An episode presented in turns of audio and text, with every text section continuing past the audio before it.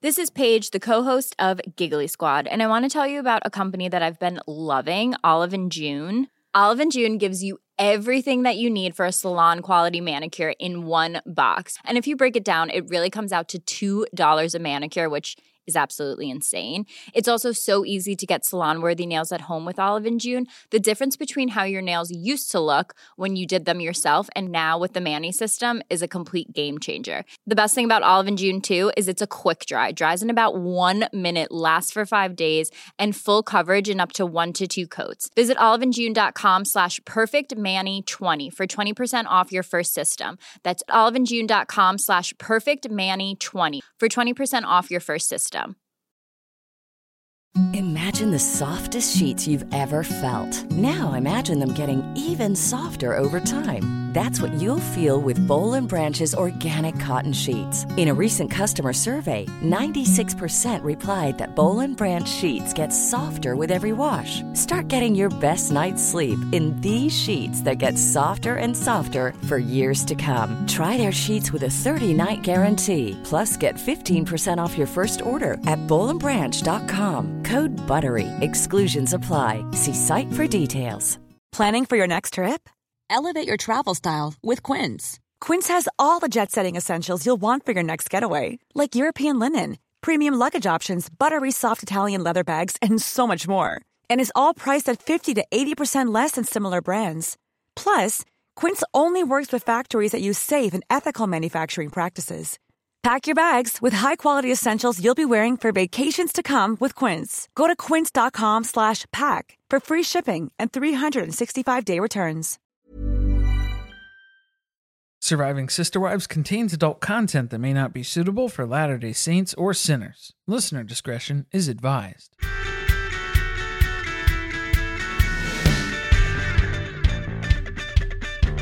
Hello, and welcome to Surviving Sister Wives, the podcast where a monogamous couple drink heavily while recapping Sister Wives on TLC. I'm Corey. And I'm Carly, and this is season 17, episode 3 The Labors of Life. And my mind immediately went to the live action version of The Grinch, The Fires of Love. of course. A classic.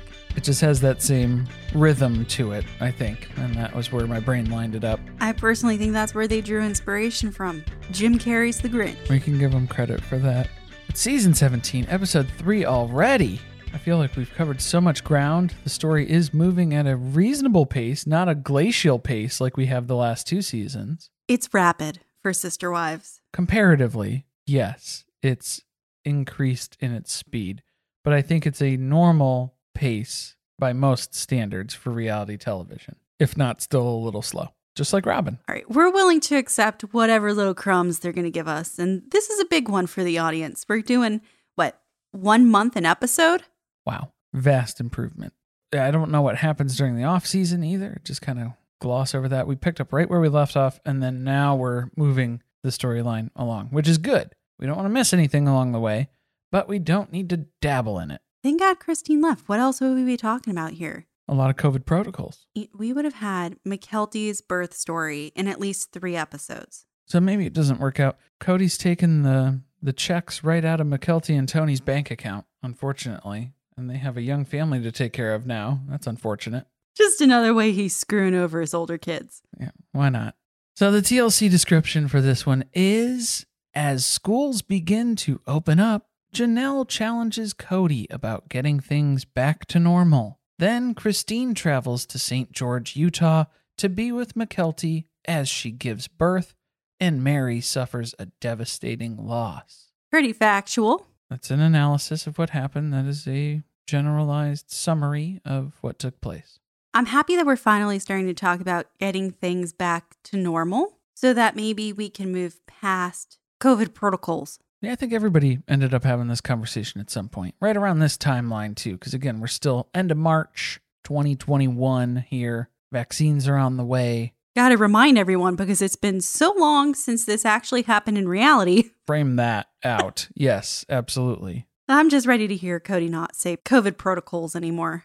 That would be good. That would be an improvement for the show overall, I think. We would just have to keep hearing him talking about paradigm shifts. Everything's a paradigm shift for everybody, always a paradigm shift. He's got some buzzwords that he goes to. He's got the go tos. Yeah. In the meantime, here, let's hear the Carly episode rewrite description so then that way we know what we're actually getting ourselves into. Cody spends his anniversary alone. Christine commandeers a family Zoom call. Mykelti breathes through her nipples. Yes, that's true. Those are all things that did happen too. I like that it is Cody's anniversary now We've really circled around on that one, haven't we? because he's always, yeah, always shifted that responsibility onto the wives. It's always their anniversary, not his. He was just home waiting for a phone call that never came. Bummer. Sweet, sweet karma. Announcements? We got some. So before we get into the episode here, yeah, a couple of announcements. Reminder that if you are looking for our recaps of seasons one through seven, you can find those on Patreon, patreon.com slash survivingpod. And season eight will be moving from the free feed, which is where you're listening now, over to Patreon on October 1st. So make sure to listen to those episodes this week. Otherwise, you can catch them over on the Patreon archives. And remember, we do our rewatches during the off seasons. So once we get finished with season 17, we'll shift gears back to our old rewatch methods there, kicking in at season 10 of Meri's Catfish storyline. We're just getting into that. Into the thick of it. Oh, so much. Also, if you join us over on Patreon, what we call the virtual cul-de-sac, as legal wife, you can leave us voicemails with our super secret call-in number. So give us some thoughts on what you think of the season. Maybe there's a question you have for us about what we think about something that we didn't talk about or cover. Maybe you have a fan theory. Let us know what you're thinking, but just remember every single dollar that you pledge on the Patreon makes us just that much more successful than my sister wife's closet. And as always, huge thanks to all of our patrons out there except for the basement wife tier. All right, let's get into this because there's a lot of meat to this episode, and then there's some that we're gonna um, pick off the bone and not pay as much attention to. I don't to. like where that's going. I don't like we were just started in on Dahmer. I don't think we need to go this route this early, this soon. oh, maybe that's what it is. That's I what's on my mind. That's what's that's what's rolling around up there. But no, we're gonna start the episode at St. George, Utah. Gross for Baby Watch. Christine is officially on Baby Watch. She is with Mykelti. Any day now, this kid's gonna be popping out. And she had to leave a little early because she had to have some anniversary plans of her own. She's trying to be out of there by March 25th. She can't be around that day. She doesn't want to be anywhere in a 100 mile radius of Cody Brown. No, they had this conversation six weeks ago. It's over. It's done. And she's moving to Utah. Not St. George, though. Gross. We've already established. Absolutely not. Now we know why she thinks it's gross. She has spent some time there. She's had time to form an opinion. Doesn't like it. Not trying to go back too often. She's associated it with Mykelti's home birth, and it's just can't do it. I can't live there. Cody is coming up with a master plan at Robyn's house, though. He is going to test Christine. How is he going to do that? Prove your love to me, your devotion to this family. How are you going to make people in the public believe that we are still together? Are you going to post an anniversary devotion to me and our marriage? Yeah, let's get on the same page here. He's trying to shore up what this is because if he posts something on social media and she doesn't, he's going to look like a fool. So he's trying to get their story straight before we take this to social media. Because it's not real if it didn't happen on Facebook, right? Right. Pics or it didn't happen. It didn't happen. It didn't, and it's not going to, and it never will ever again. Also, why is this the thing that's going to make the kids think they're not together anymore? Robyn doesn't post things on their anniversary. Are we supposed to believe that they're in dire straits? They are in dire straits at this point because they're leaning a little bit too close to a monogamous marriage and they're not ready for that yet. But what does this come down to? Social media posts aside, Maybe Christine is just going to come to the realization that life doesn't get much better than being the basement wife in a sexless marriage. you know, I think she's going to come around at some point to understand the life that she's trying to build elsewhere that's like better or enjoyable or happy, all those types of things. She's trying to build that elsewhere right now. I think she's finally going to realize at some point, never going to be better than what she has right now. Sure, Jan.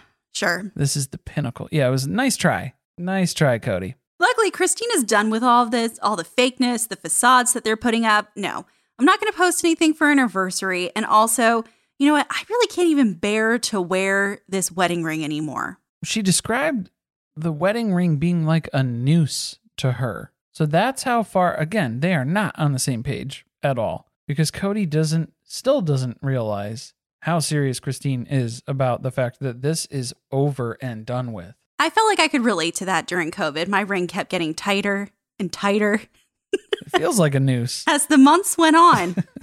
Not because our marriage was in struggle, but uh, I packed on the pounds. We got to cut this thing off of me, is what's going to happen. My finger's going blue. So, aside from that conversation, three months ago, she told him not to come over anymore. That's when she took the rings off. And that's when she basically realized, I kind of like this. Kind of like this free and clear, no Cody thing that's going on in my life now. So she is so done with the anniversary. Remember that last year when they had their horrible anniversary, she said, I can't do this again. Next year, it's not going to happen. And so here we are. She was true to her word. She's free on March 25th, 2021. And she's starting to question, like, I don't know, when did it end? That's hard to say when you didn't really have a marriage in the first place. And Christine's still being very careful about the way she's phrasing some of these things in her interviews in order to avoid upsetting Cody, I think, if he would happen to watch the show, which I'm sure Cody watches every single episode. But how do we make an official divorce if you never had a legal marriage? What does that divorce look like? They're still trying to figure this out and navigate what that's going to be. For some reason, we talk about the intimacy thing again. I feel like we were pretty clear on what happened there. Christine is explaining again. It wasn't just about sex, although that didn't really happen either. Because she's a freaking bitch. She's we, we know it. we know there but the intimacy in general not just the lack of sex intimacy that was completely void Because Cody didn't trust her, which seems to be an ongoing theme for Cody. He doesn't trust anyone in this family. i think he's very paranoid about a lot of things and so that's only ramped up throughout covid but yes trust is a very big thing for cody he needs the fidelis so we know she's considering this marriage as over, done with. She's ready to move on to her new life. She's really wishing she could stay in Utah, not St. George, but just Utah, instead of going home after this trip. But unfortunately, things just aren't moving as quickly as she would like. So she's putting off that move until September. This is where Cody's going through a couple different ways of blaming Christine for his shortcomings in their relationship, all this unwinding of his entire purpose in life of living plural marriage, about how he withheld intimacy until she fixed her attitude and she decided instead to leave instead of fixing her attitude by Cody's standards, and he never saw that coming. Well, that backfired, didn't it? Didn't think that all the way through. So there's some regret here. And then he has the balls to complain about the fact that Christine didn't contact him on their anniversary. You know, it was a real blow. But uh, I don't know. Can we call it something? What else can we call it? It's not an anniversary. It's I need we need to call it something sadder, and I don't know what I would want to call it. We have to come up with something for that because, yeah, anniversary doesn't really do it anymore. And there's a negative connotation with anniversaries now, especially for Christine and for Meri. Even when they were in there, still is not good. It's not a happy thing on this show for sure. The murder tarp anniversary, we know, but we'll have to we'll have to coin a name for this one. Where was the footage of Robyn telling Cody that he needed to do everything he could to reach out to Christine on their anniversary to try to fix things, send her a bunch of flowers, I don't know, go show up outside Mykelti's apartment with a boombox standing outside his car? She told him to sleep on Christine's couch. And that was about as far as she went. And that was last episode, two episodes ago. Nothing this episode. So maybe she's not the saint she's always cracked up to be. Cody's other issue with this not only did she not contact me on our anniversary, but she has not even told her sister wives yet that she is leaving. And she's doing things like this that make it so obvious that she's not committed to this marriage anymore. In fact, I bet you all her kids probably know that we're getting divorced. Imagine that. Why would you tell them as a priority before other people? And all the kids who are in the rumor mill, all the ones who talk shit about me behind my back, all these group text messages, all the paranoia that Cody has, he thinks they all know too. It's the paranoia on full effect. Absolutely. That's what's going on here. Yeah, but didn't we also just watch on national television like what was it, two seasons ago now, Christine say, I can't be married to Cody anymore? Is it a secret? And to make the assumption, you're working off of all of these assumptions. You could ask Christine, "Hey, did you talk to your kids about this? No. Do Why they know? Do that? Do I, should I be careful about you know what I say or how often I'm coming, whatever? Can we get on the same page about that? No, because they're not going to get on the same page about anything. Because that's the main issue that was in their marriage was communication and lack thereof, and it continues. She doesn't even have to worry about that because he is not going to reach out to talk to any of the kids, so he's not going to accidentally tell anyone anything. Well, how much of a dick move would that be if he's working off the assumption that all the kids know, and then he starts running his mouth off to Truely about stuff? Truely does not know. Christine has been dreading bringing it up to her because divorce is such a big topic for her. I'm telling you, he's going to be like, he's going to say something to Truely about having 50 50 custody of her. Don't you want to come live with me half the time? She's going to be like, What the fuck are what, you what are talking you about? talking about, Dad? It's going to be bizarre. God, he's a nightmare. Another nightmare is having to watch all of these people on a Zoom call. Yeah, so meanwhile, back in Flagstaff at Robyn's house, we're going to do a Zoom call with the wives and Cody. We got big changes coming up. Schools are opening back up. We got to talk about it. Cody gets shitty instantly that Christine kicks off the call by talking about the agenda. Right. She jumps in, she provides a point of order, gives us a little rundown of what we're here to discuss, maybe get a little focus going on in the meeting. But Cody's upset because he wanted to do icebreakers first. Uh, he wants to go around and catch up with Janelle and catch up with Meri since he hasn't seen them in so very long. Just a nice round robin first, We're just going to go. where we only talk about things that revolve around Robyn. Oh, yes, that's it. So, as it turns out, Janelle's actually in North Carolina. She planned to visit two months ago, contracted COVID, recovered, and then was able to come along for the trip here. I'm assuming that this is the trip that Cody had planned with her when he thought he had his COVID antibody status achieved by proxy. It, it totally is because you know he was looking for any excuse possible to go visit Caleb. Top of mind. Yeah, because he keeps talking about how he wishes he could go see him. And I don't think he means them. I think he means him. I want to go see him. He means Caleb. That's why he was so dumbfounded he forgot that he hadn't had COVID. Oh, shoot. You know what? I better not go.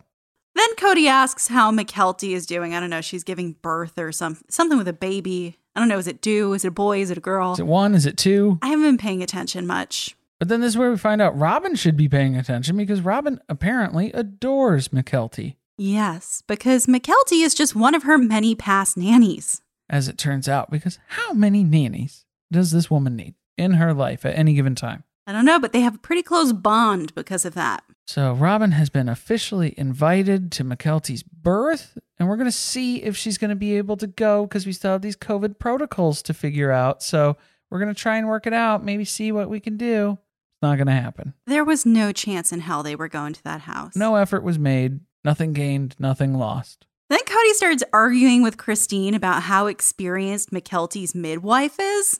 Yeah, I thought that was a weird thing to start shooting the shit about the midwife and then start immediately discrediting her work experience. Someone who he's probably never met, I oh, would guess. guarantee you he's not met her. he had no decision, no, you know, no say in that decision. but he does not believe that she has attended 60,000 births. It's impossible. 60,000 just by my math alone out of a 30 year career. So even if we put it north of 50, She looked pretty young, didn't she? I don't I don't remember. my yeah, she looked pretty young. But I mean, by those numbers, 30 years, 60,000 births, that's like and then go by 365 days a year. That's like 5 a day. That'd be a lot. But if you're working in a hospital where I don't even know how many babies you would deliver on a regular basis, Yeah, do we know do we have any labor and delivery nurses out there listening? Let us know how many how many births do you attend in an average workday? That'd be interesting. I would like to know what that number looks like so then that way we can squash this Cody mansplaining moment of 60,000 births. You know what? Even if she was wrong, I don't care. I just don't like that Cody felt the need to insert himself into a conversation about a topic that he has had nothing to do with up until this point. To undermine the person who's literally there to assist in the birth now. It's not we're interviewing her and trying to decide who it's going to be. That's not the time to raise those concerns. Hours before she goes into labor, not the time to question the experience of the midwife. She's scrubbing in right now. So let's maybe table that. Did he ask how many hours experience the nanny has? I guess Mykelti didn't have to have much. She didn't have to be very qualified. Right. Yeah. It was kind of a learn on the job type of a situation there. But Mykelti's good, as it turns out. All midwife discussions aside, checking those time cards, Mykelti's doing good. Tony, on the other hand, is a nervous wreck. He didn't even know that home births were a thing. And I don't know if he's a fan of them now, actually going through the process. No, everyone else is calm. Tony is not. We see that later. Janelle thought the same thing, though. She was like, I, home births were new to me, too. So Tony is not alone in that. Now we start talking about the kids going back to school. It turns out they're on spring break right now. But once that ends, they have the choice of going back to school or continuing to stay online. So, of course, Cody, the involved father that he is, calls each and every one of his children who are currently enrolled in a Flagstaff public school and asked them what they were planning to do and had a conversation with them about it, right? No, that's what this call is for, as Christine outlined on our agenda at the beginning of the call. We get an update on where all the kids stand. So Savanah has decided she's going to stay online. They already have travel plans. They're just going to stick it out for the rest of the year. Robyn's kids staying online. Is anybody at all shocked by that? I don't think so. Not at all. I was a little bit surprised that Ari's not in school yet because she's probably four or five at this point, right? You know, I've lost track of how old Ari is. She just had a birthday. I don't know. If, again, four, or five. Did we see Who how knows? many? Did we see how many candles were on that unicorn? I don't know. As it turns out, Ysabel is a senior this year, and she would like to go back in person, being a senior, and that she is also planning to move away from Flagstaff basically as soon as school's over. So this is pretty much the last couple of months that she's going to get to spend with her friends before she moves far away to go to college. As soon as Christine starts talking, Cody gets so irritated. He's rubbing his face. He just he seems like he can't bear the sound of Christine's voice or any of her thoughts. So if anyone was questioning how things are going, he's making it pretty obvious. Well, my favorite part was when Christine asks him directly, Oh, okay, so if Ysabel decides to go back to school, then does that mean that you can't come over anymore? And Cody doesn't say anything, he just shrugs. Very similar to the fact that we didn't have this conversation on camera when Christine directly asked him, Are we going to have intimacy in our marriage anymore? He didn't say anything and he just shrugged. So you can just insert that footage in. It's the same exact conversation. But did you see at first when she wasn't done with a sentence and she had said, Does that mean you won't come over anymore? He nodded his head yes. And then as she continued talking, he started making this I don't know face and then did the shrug. So again, you can just take that exact footage and just plop that in on the story that Christine gave us about their intimacy conversation as well. So this is a difficult situation, right? Ysabel has a reason to want to go back to school. It's her senior year. She wants to see her friends, but that means she's probably not going to see her dad. At least we'll take the shrug as meaning he's not going to come over. And this is reaching a breaking point for Janelle now because Janelle knows what this situation is. It's Cody making Ysabel decide do you want to hang out with your friends or do you want to see your dad? Yes, a very familiar puzzle that she's used to dealing with over the whole course of the past year of COVID. Because for her, it's been Gabe and Garrison have been fighting that exact same fight with Cody and basically on the brink of getting kicked out of their own house, allegedly, by Cody's standards, if he had any say in that house, but he doesn't. So it's just really unfortunate. But then we get to see more of Cody's paranoia because then he's also suspecting that his wives, specifically Christine and Janelle, are just asking him all these things about COVID, about the protocols, about his guidelines, just to catch him in a COVID hypocrisy and make a fool of him. How are you supposed to know how you are supposed to handle the rules going forward if you don't ask questions about them? Well, it took us like eight months to even get the rules. And the rules in general were kind of a jumbled mess to begin with, as well, too, because it was whatever they slapped together from the nanny's resume and Google searches. So he doesn't know. He has to refer back to the nanny. What do we do now that the schools are open again? So she wasn't on this call. She wasn't able to make it. Maybe she was off camera at Robyn's house. I don't know. Can't say for sure, but we didn't get a direct answer. So Janelle hits him with the real question, which is a lot of folks were probably having this conversation around this time period as well too in the real world, in real life. What is it going to take for you, Cody Brown, to live a normal life again? What does the infection rate need to be at? How low does it need to be? What does it look like getting back to normal? What is that going to take? Right. I think it's important to kind of frame up where we're at again. Remember, it's March 2021. We know vaccines are coming. Kids are starting to go back to school. This is a conversation a lot of people are starting to have because it's like a new phase, quote unquote, of the pandemic. And people are starting to figure out how do you re enter the world if you've chosen to do what Cody and Robyn have been doing? And right now, they don't have an answer. At least that's that's what we seem to find out. And I thought it was odd that Janelle felt like she was crossing a line by bringing this up. She admittedly said that she felt like she was crossing a line. I don't think she was crossing a line. I think she had every reason to be asking these questions and having this conversation with all the other wives and Cody. Right. I think this is a timely point to be having this conversation. And you're a family and you're supposed to be deciding these things together. So, why actually Cody, who thinks that he is the leader of this family, should be the one initiating that conversation, but he's not ready to have it yet. So, instead, we're leaving it to other people to bring it up. And then we're going to demonize them for asking the question. He's cool with the way things are. He doesn't want to change it.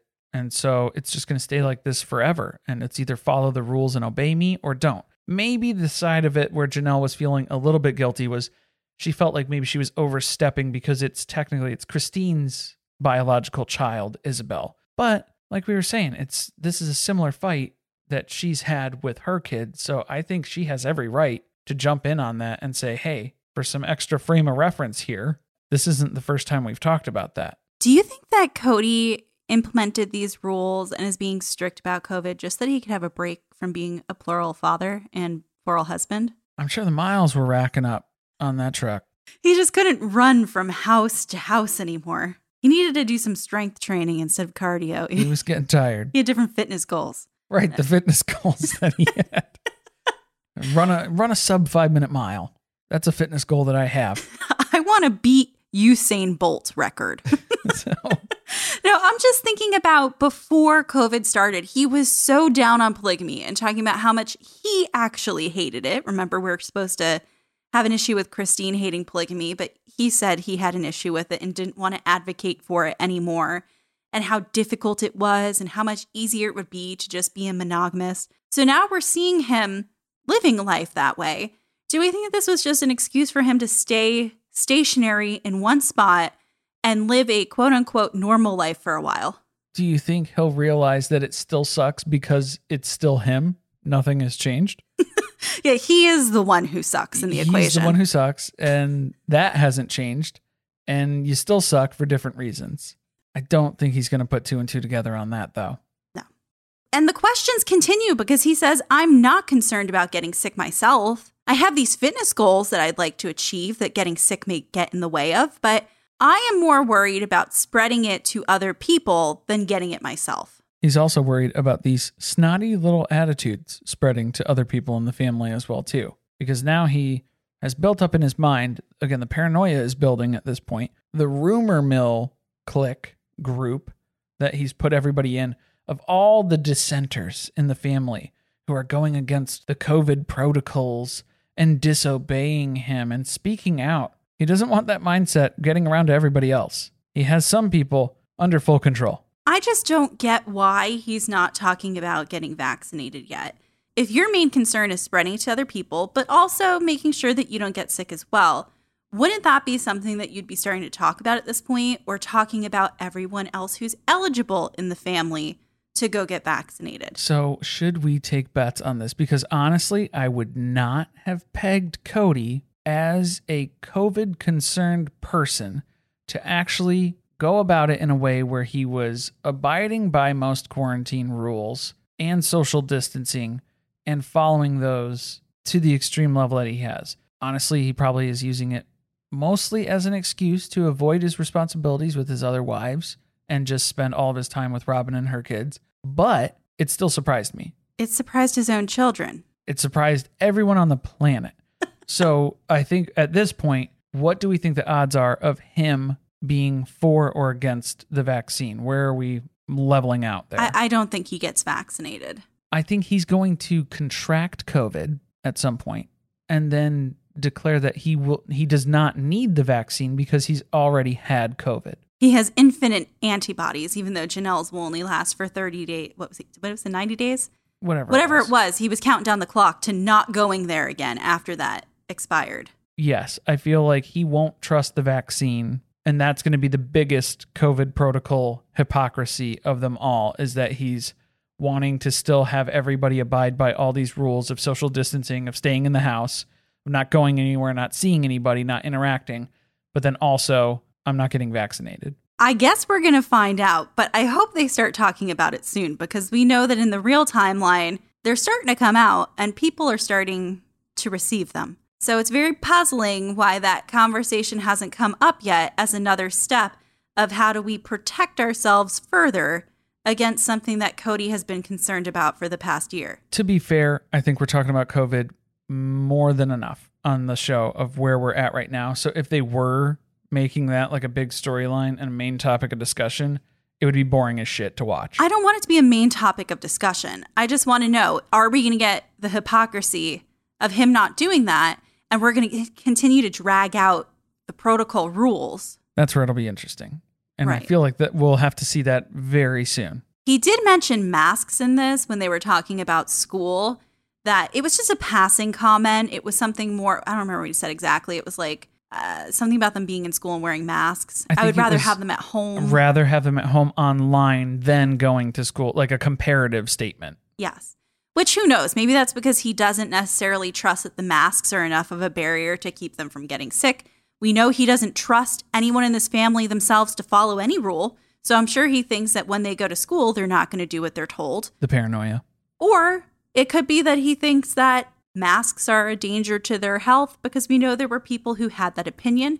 It would just be, again, puzzling given his other positions on COVID. I bet that Robyn would be one of the parents who thinks that wearing a mask for eight hours a day increases your carbon monoxide levels, carbon dioxide poisoning. Do we think that she's going to hang a little? If if if she had to send Saul back to school, do you think she's hanging a carbon monoxide detector on him, on his backpack, Oh, I thought you were going to ask if he was going to have one of those, uh, like a lanyard? well, the lanyard that uh, they bought on 90 Day Fiance.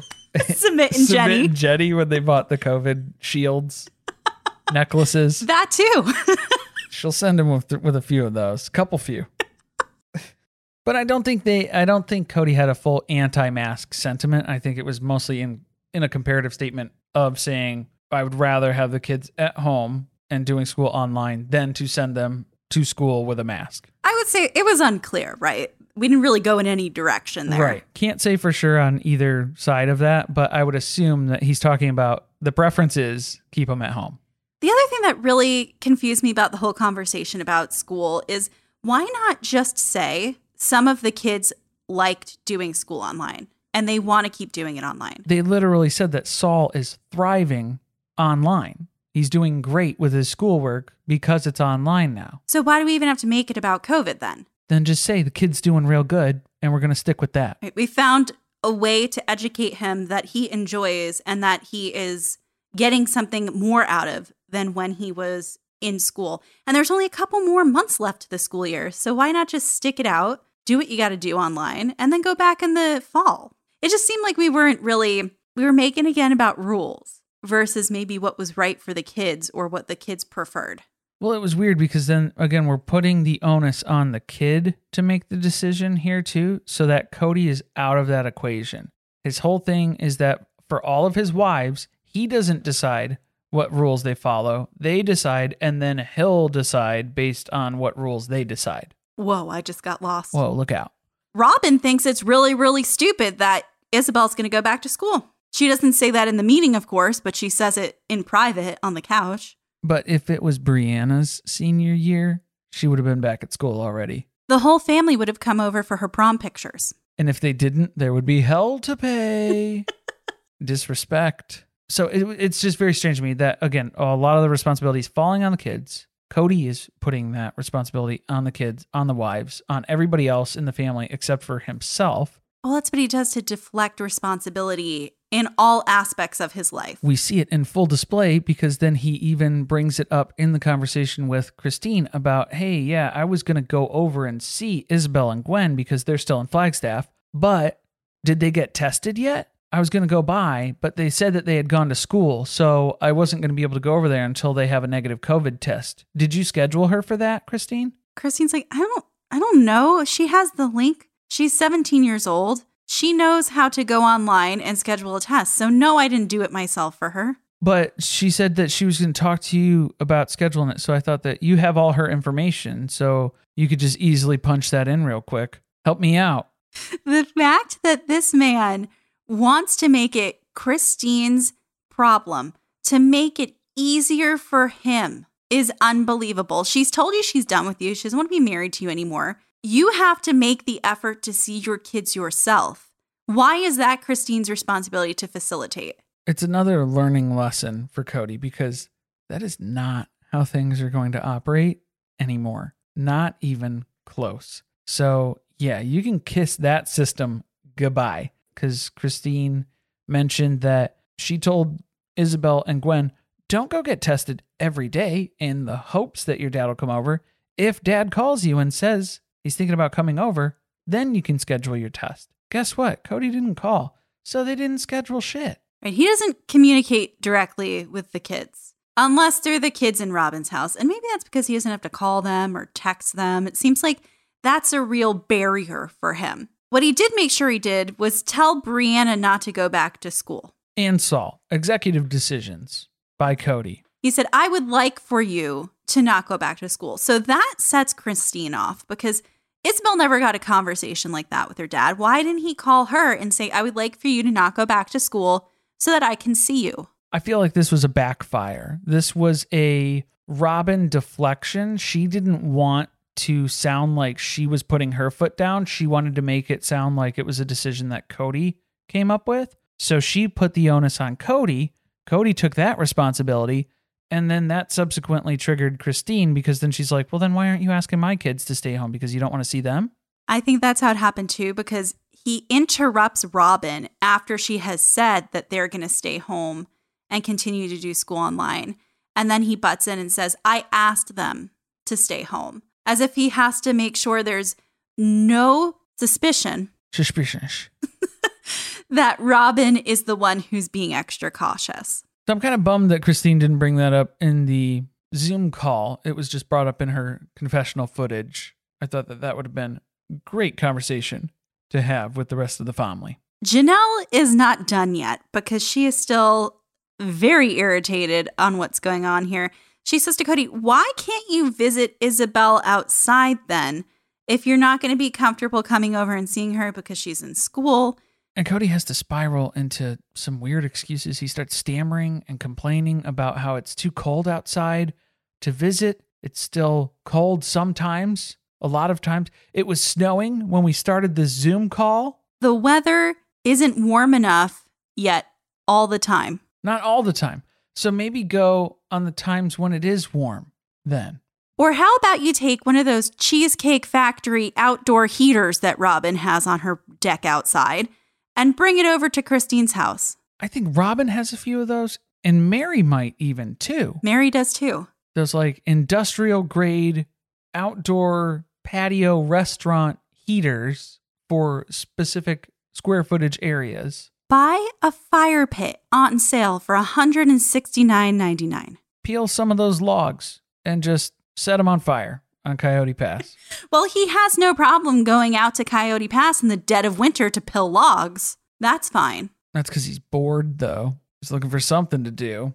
But yeah, Janelle's just trying to point this out. Look, it's your kid. It's hard to not take this personally when it seems like you're just making up stupid excuses. Well, he is, because he only wants to make an effort with the younger kids who still haven't formed a negative opinion of him. That's what he can't say out loud.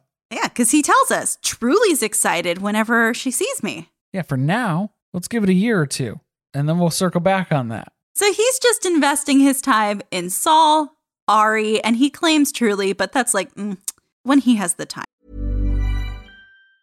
Mom deserves the best, and there's no better place to shop for Mother's Day than Whole Foods Market. They're your destination for unbeatable savings, from premium gifts to show-stopping flowers and irresistible desserts. Start by saving 33% with Prime on all body care and candles. Then get a 15-stem bunch of tulips for just $9.99 each with Prime. Round out Mom's menu with festive rosé, irresistible berry chantilly cake, and more special treats. Come celebrate Mother's Day at Whole Foods Market.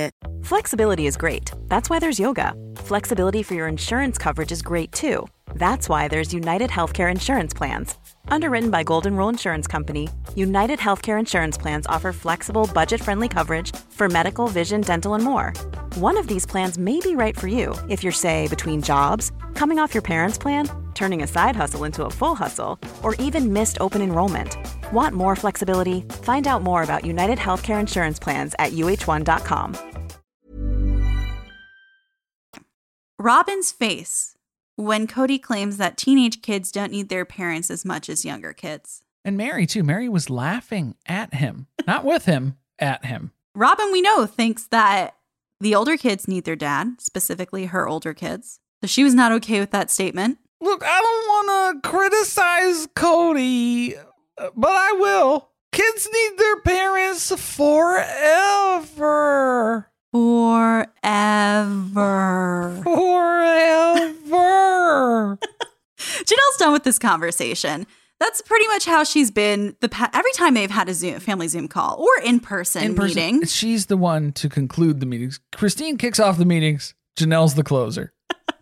Typically, she would say something about rain coming in. There's storm clouds, there's weather rolling in of some kind, some variant. This time she's indoors, so she's talking about how she's hearing the kids through the door. It's it's time for her to go. She's in a different time zone. It's a little later here.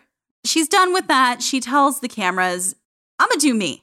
Fuck this. They're gonna do what they're gonna do. I'm gonna do what I'm gonna do. That's where I'm at at this point. And that basically leaves Christine to be like, okay, well, so I guess this is all on Ysabel to decide. Cool. That's a nice, fun little decision for a 17 year old girl to decide. Pick your dad or pick your friends. That's not hard at all, is it? Not hard at this stage, I guess, at this point, but we'll continue on. We uh, we have to shift gears here, and it's it's not an easy one to talk about. The episode takes a real turn here because we have to go into a death and a birth, which I do like that they juxtapose that for us. But we start off with Meri. We find out that her mom, Bonnie, has been in the hospital for the past two days, which it was interesting to watch this footage because I don't think we really knew exactly what happened. Meri had posted things about her mom passing away on social media when it happened, and it was clear that she wasn't there for it, but we didn't know exactly how it went down. So it's not looking good. Meri is trying to rush to get up there. They basically are giving her the time frame of you have like five hours to get here. And she's looking at the clock. She's like, it takes five hours to drive there. So she is gunning it. She's trying to get up there as fast as she can. But even just an hour into that drive, an hour after filming her initial reaction in the car, she got the call. Her mom didn't make it. I literally can't believe that she filmed during this. That was crazy to me too. And because she's also continuing the trend from past seasons and this season, she is very alone in all of this. She's the only one in the car. Yeah, that was sad that nobody came with her. I understand this is like a situation where you jump in the car and you go. You don't have time to coordinate with Cody about who's going to go where. You know, how are we going to get Robyn to survive by herself when the nanny's only here certain hours of the day? Taking COVID tests. When are we going to get the results? I got to go. Then they give us something to really react to here because Meri talks about, as we know, Bonnie was also a sister wife or lived plural marriage. And she talks about how Bonnie didn't get to grow old with her sister wives because over the years, some had left and it ended up just being Bonnie in the end. Familiar story, perhaps. Right. Something that Meri can relate to. Going to be divorces. People come, people go. Never got to experience the growing old with her sister wives. And of course, everyone has nothing but positive things to say about Bonnie. Cody has more nice things to say about her than he has to say about Meri. Than anybody. His face lit up when he got to talk about Bonnie. We haven't seen him act like that when it comes to Meri in what, years? Several seasons. And I did like, yeah, it looked like Cody was self filming in, uh, maybe it was Lizzie's Heritage Inn. I couldn't confirm which room that was Also, I'd like to make up the mental storyline that Cody actually stayed at a competing inn nearby, another B&B, just to be up there for the funeral. He he just won't stay at Meri's. Now, you know he stayed at her inn because he got to take that room for free. He didn't pay for it. It was free. Price was right. Couldn't say no. Meri doesn't know what's going to happen now. She's got to figure out life without her mom, and she has to find a new innkeeper. But you know, adult children, they don't really need their parents, so I think she'll be okay. Another hard shift here. Mykelti is in labor. She's really in labor. And as it turns out, Robyn was not able to fashion a makeshift bubble suit to travel to St. George for the birth. So we're just going to have to settle on a Zoom call instead. Burn that server when you're done. They had to research if you could get COVID through the screen for being, you know, a long call. She's going to be on there for hours. I'll still have my gloves on and will occasionally sanitize. I don't think I could do this. I'm going to give her some credit. I would be so bored. I'd be like, I can't see. I What's can't happening? see anything. I can only hear people yelling things and noises. and- Guttural noises. yeah, I, I'm I'm I'm gonna need a snack partway through this. I'm kind of hungry. No, you'd lose your appetite pretty quick, depending on the angle. I don't know. It's gonna take a lot if you're married to Cody. Christine's taking pictures with Tony's cell phone at one point and then showing those on the Zoom camera so that way Robyn knows too much information that's being shared in a virtual format here. We got to talk about the fact that only Robyn and Christine are here because some of the sister wives didn't get invites. Well, yeah, it's just based on Mykelti's preferences, right? Because that's the two moms that she has the closest bond with. Christine's her biological mom. Robyn is her Employer. her hiring her hiring mom. her past employer. We know we've seen other births, of course, on this show, and the kids tend to choose who they would prefer to have here. So, Meri and Janelle did not get an invitation this time around. That kind of sucks, though. It's like you couldn't even jump on Zoom for like five minutes. This is a closed room. You're going to need a password. Do you have the protected. passcode? Yeah, it's Meri's waiting in the lobby. you gonna admit her or deny? Nobody's hitting the admit button. Deny, deny. Yeah, because that's the trend here is that nobody wants Meri at their birth. Because Maddie was always a hard pass on that the past few seasons, and now Mykelti's continuing with that trend as well. They tell Robyn, make sure you take a shower, you're clothed, because we're filming this. I thought that was an interesting warning. Is she is she like nude most that- of the time in the Shira Chateau? That just implies that Robyn is usually unkempt and naked wandering around the house.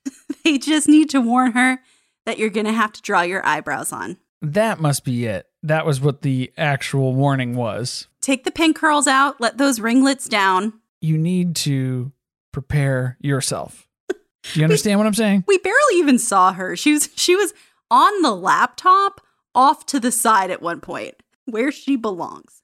Mykelti explains a little further about this relationship she has with Robyn. Again, she watched Robyn's kids, she nannied them, she got them ready for school. When Cody and Robyn were courting, can we talk about that? Not just when they were courting, when they started courting, which means she moved several hours away from her family to help Robyn with her kids. And we see the footage of her in Robyn's old apartment back in what was it? I think it was St. George, where she lived at first. Gross. But it was that it was that first apartment that she had with the kids where Cody would come visit. I just remember the terrible, terrible pasta that Dayton ate. That's all I remember. With the cheddar cheese on top the cheddar cheese and the Prego and the bowl of celery off to the side. side of celery for every pasta dish. Can't go wrong.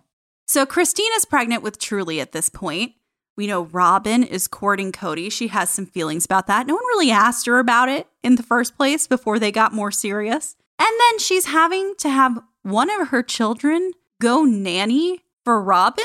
Well, you know, she wasn't sent sending Aspen. That's the A team. So who can I give up? It's basically Mykelti's on the waiver wire here. We're going to loan her out for a little while. You're going to have to return her. It's she's not she could help out if I really needed her to. But if I had to let her go, I'll let her go. Wow. How long has Robyn had help with her kids? Apparently from before day 1 because this was at the beginning of the courting process. But Christina's never been willing to be a mother to Robyn's children, even to allow her own children to mother Robyn's children.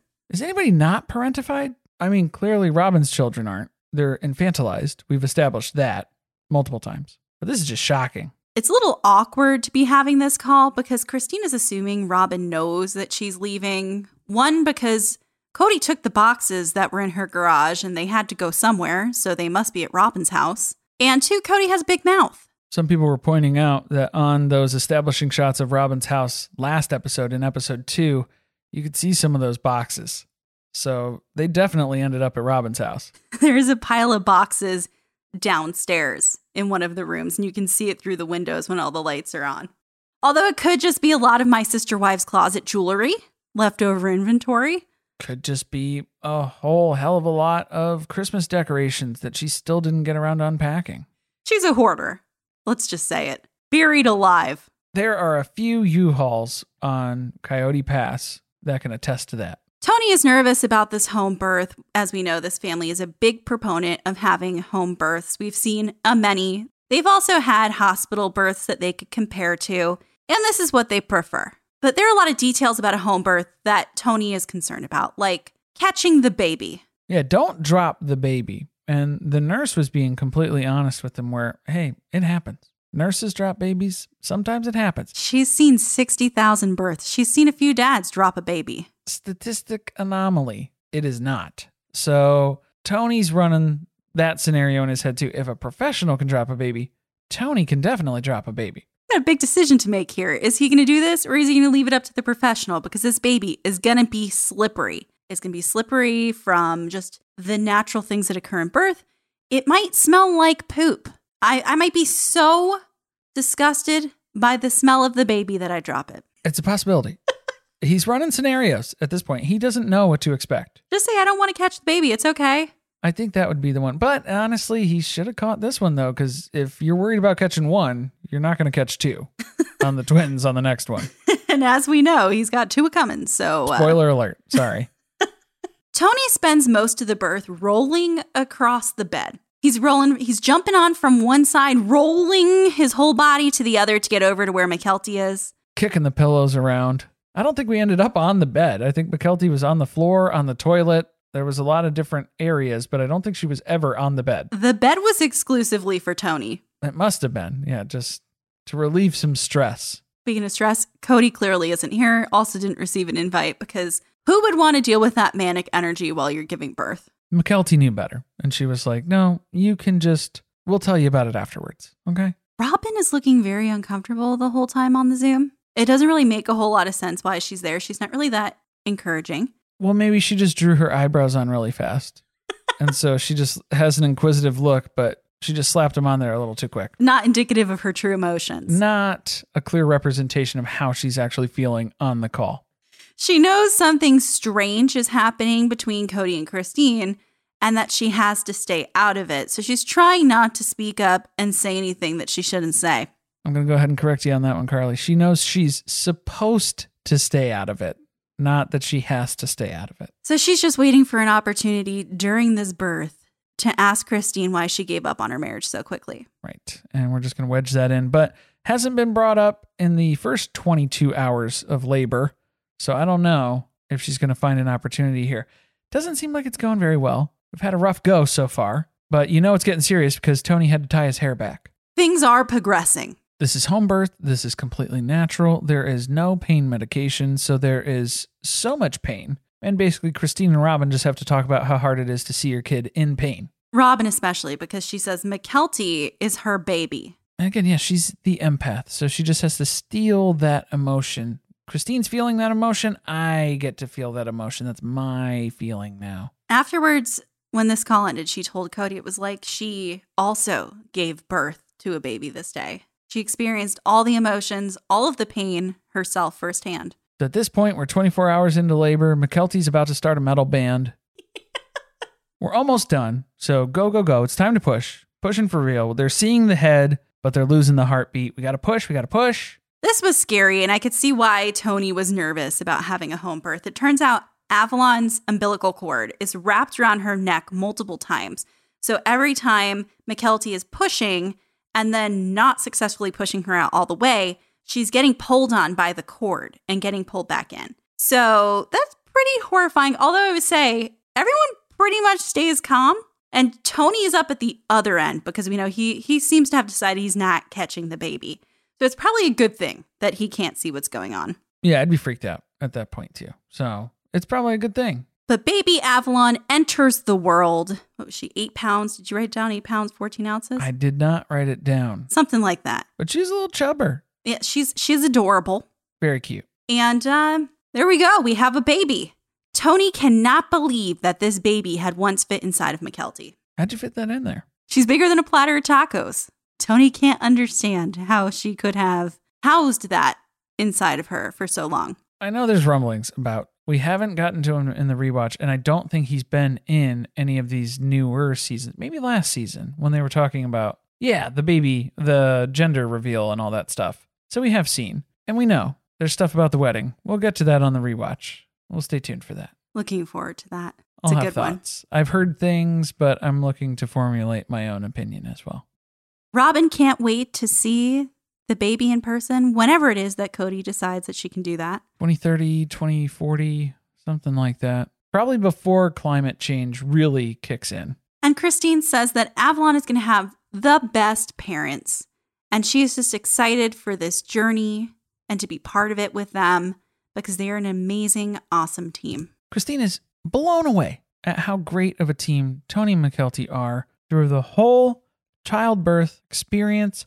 Tony was there rubbing Mykelti's back at every single contraction. They were right there, side by side, hand in hand. Something she doesn't know anything about having the support of her partner. Poor Christine. Yeah, Christine, it, it just emphasizes so much more for her that she does not have that in her relationship. Next episode, Janelle makes a major decision about her living situation without telling Cody. The family disagrees about the kids returning back to school. Then Christine gathers her sister wives to reveal that she's divorcing Cody. Right. So Christine finally gets to tell the wives that she's leaving. And I think Meri's jealous. This is a conversation I've been waiting for. I'm jonesing for it. I can't wait for next week. This is going to be a good one. And it doesn't look like it's too cold out either. So they didn't have to bring over the industrial heaters, thankfully. Hmm. So only a couple weeks have passed, and it seems like it's just fine to sit outside in Flagstaff. Well, yeah, sometimes. Sometimes it snows too. Up in the mountains, up at the Shira Chateau. And we find out as part of that bombshell conversation that Cody thinks he's getting 50 50 custody of Truely. He seems to be under the impression. I don't think anybody. He needs to call Ron. He needs to call Ronald McDonald Esquire again and get his story straight. Get the facts. We will not have it. It's not going to happen. Thank you for listening. If you want to support us, the best way to do that is by subscribing to the podcast and leaving a review on Apple Podcast or Spotify. Be sure to tweet with us about the episode at surviving underscore pod. Stay tuned, share with friends. See you next week.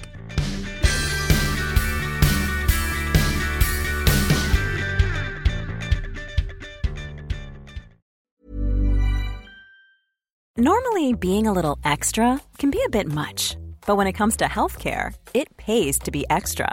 And United Healthcare makes it easy with Health Protector Guard fixed indemnity insurance plans. Underwritten by Golden Rule Insurance Company, they supplement your primary plan, helping you manage out of pocket costs without the usual requirements and restrictions like deductibles and enrollment periods. So when it comes to covering your medical bills, you can feel good about being a little extra. Visit uh1.com to find the Health Protector Guard plan for you. Planning for your next trip? Elevate your travel style with Quince. Quince has all the jet setting essentials you'll want for your next getaway, like European linen, premium luggage options, buttery soft Italian leather bags, and so much more. And is all priced at 50 to 80% less than similar brands. Plus, Quince only works with factories that use safe and ethical manufacturing practices. Pack your bags with high-quality essentials you'll be wearing for vacations to come with Quince. Go to quince.com slash pack for free shipping and 365-day returns. A lot can happen in three years, like a chatbot may be your new best friend. But what won't change? Needing health insurance. United Healthcare Tri-Term Medical Plans, underwritten by Golden Rule Insurance Company, offer flexible, budget-friendly coverage that lasts nearly three years in some states. Learn more at uh1.com.